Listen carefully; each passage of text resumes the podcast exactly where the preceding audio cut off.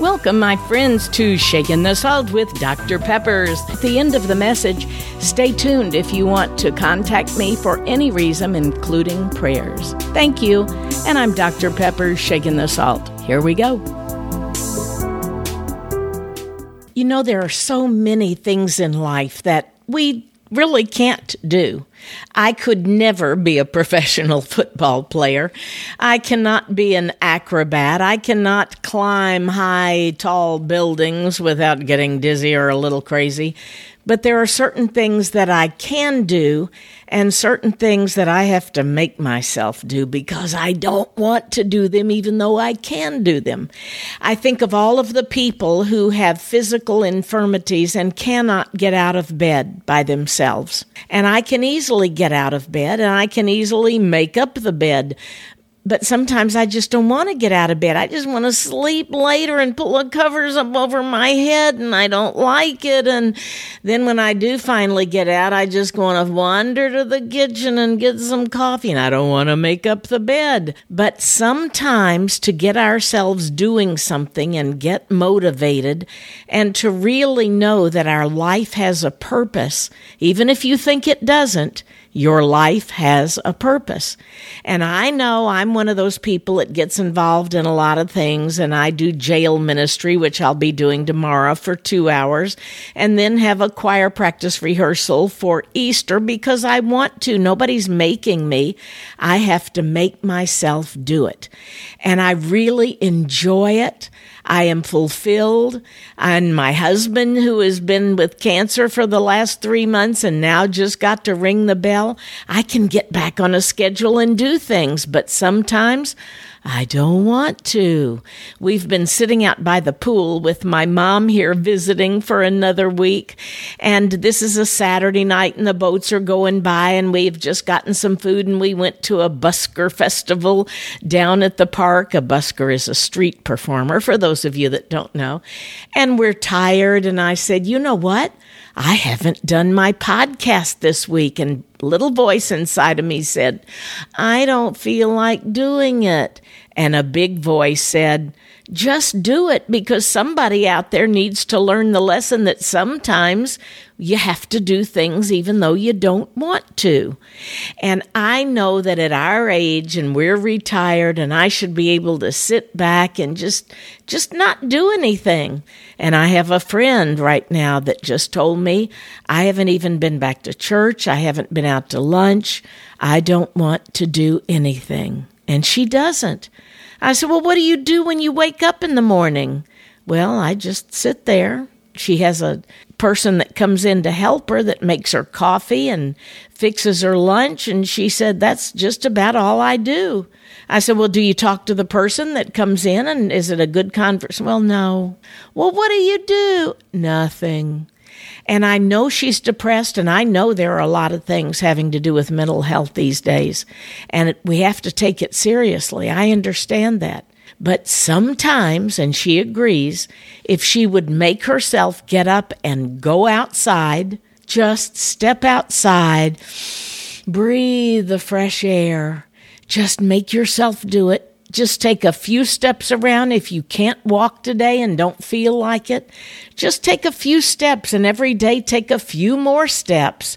When I was so heavy and depressed and didn't want to do anything, and I really wanted my life to end, I had to at some point make myself ask for help. And the day that I did that was the day that my life changed for all the better mentally, physically, emotionally, spiritually. And I know I'm not like everybody else. And just because I do things doesn't mean other people want to or can do it, even.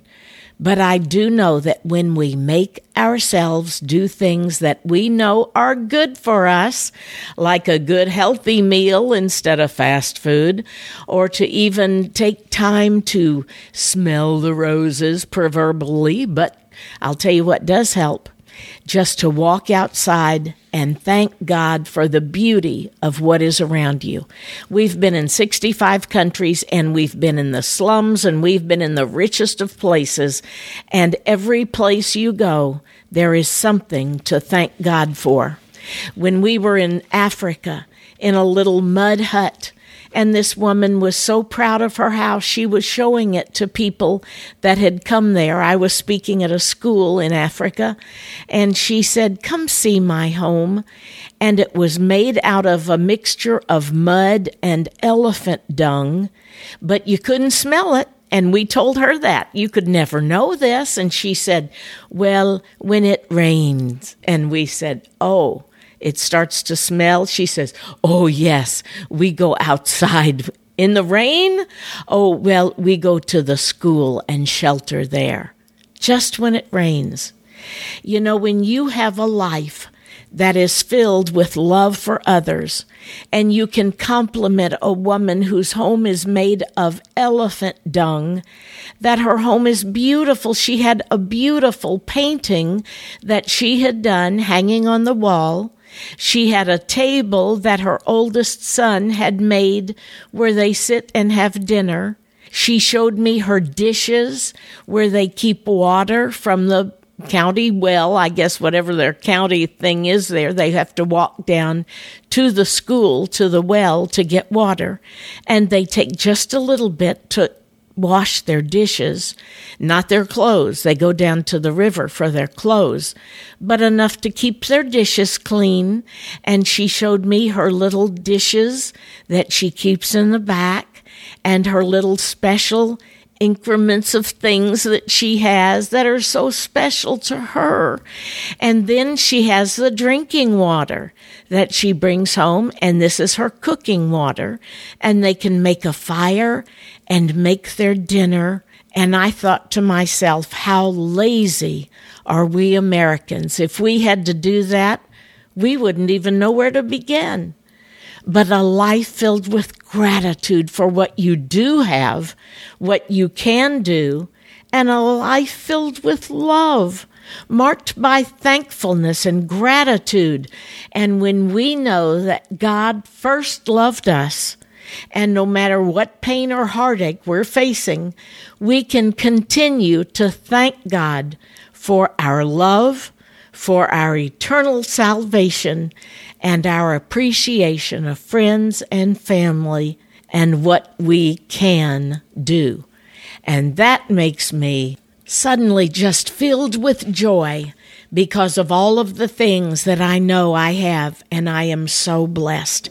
You know that scripture tells us our afflictions are put in their appropriate drawer with a sacrifice of praise. That's what I say. But the afflictions are light and temporary, according to 2 Corinthians 4 17. And then when we have that time of praise, especially when we don't want to praise, when you don't feel like thanking God, thank Him anyway.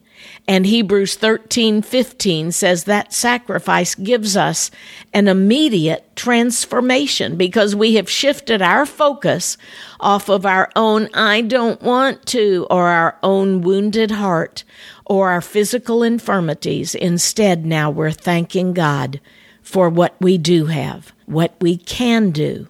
There are many that can't see, and if they could, they would spend their life thanking God for what they see.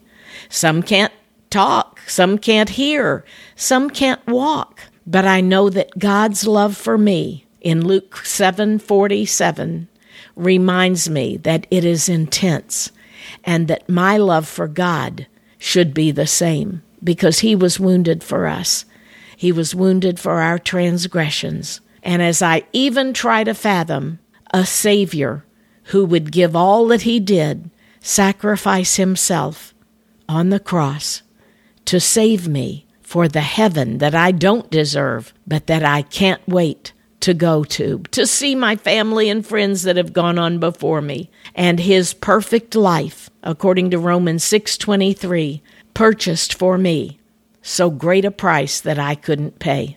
So I can't help but love him more. As we're approaching Easter this year, take time to thank God. Really think about what he did. If you've never trusted in Christ as your Savior, ask him to show you if he's real. Go ahead, put him to the test. Say, God, are you really real? If you are, make yourself known to me because I want to believe, but I need to have something to help me. And then if you'll get out the old Bible and get in the book of John and Romans, and you'll find a lot of scripture just to tell you how much you are loved and what purpose your life has, that He has saved you for the purpose of helping others and the special gifts that you have, somebody else does not have. So let them know that they too are loved. My friend, I pray that you have a very blessed week ahead.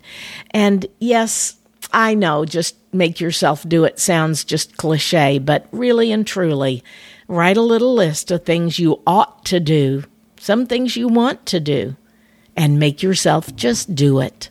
And you will be surprised how blessed you are because you can. God bless you, my friends. I'm Dr. Pepper, shaking the salt. Thanks for staying on, my friend. If you would like to contact me, visit saltandlightministry.com. If you want to share your story with me, ask a question, have me come speak to your group, or maybe just request prayer. Once again, saltandlightministry.com. Thanks and God bless.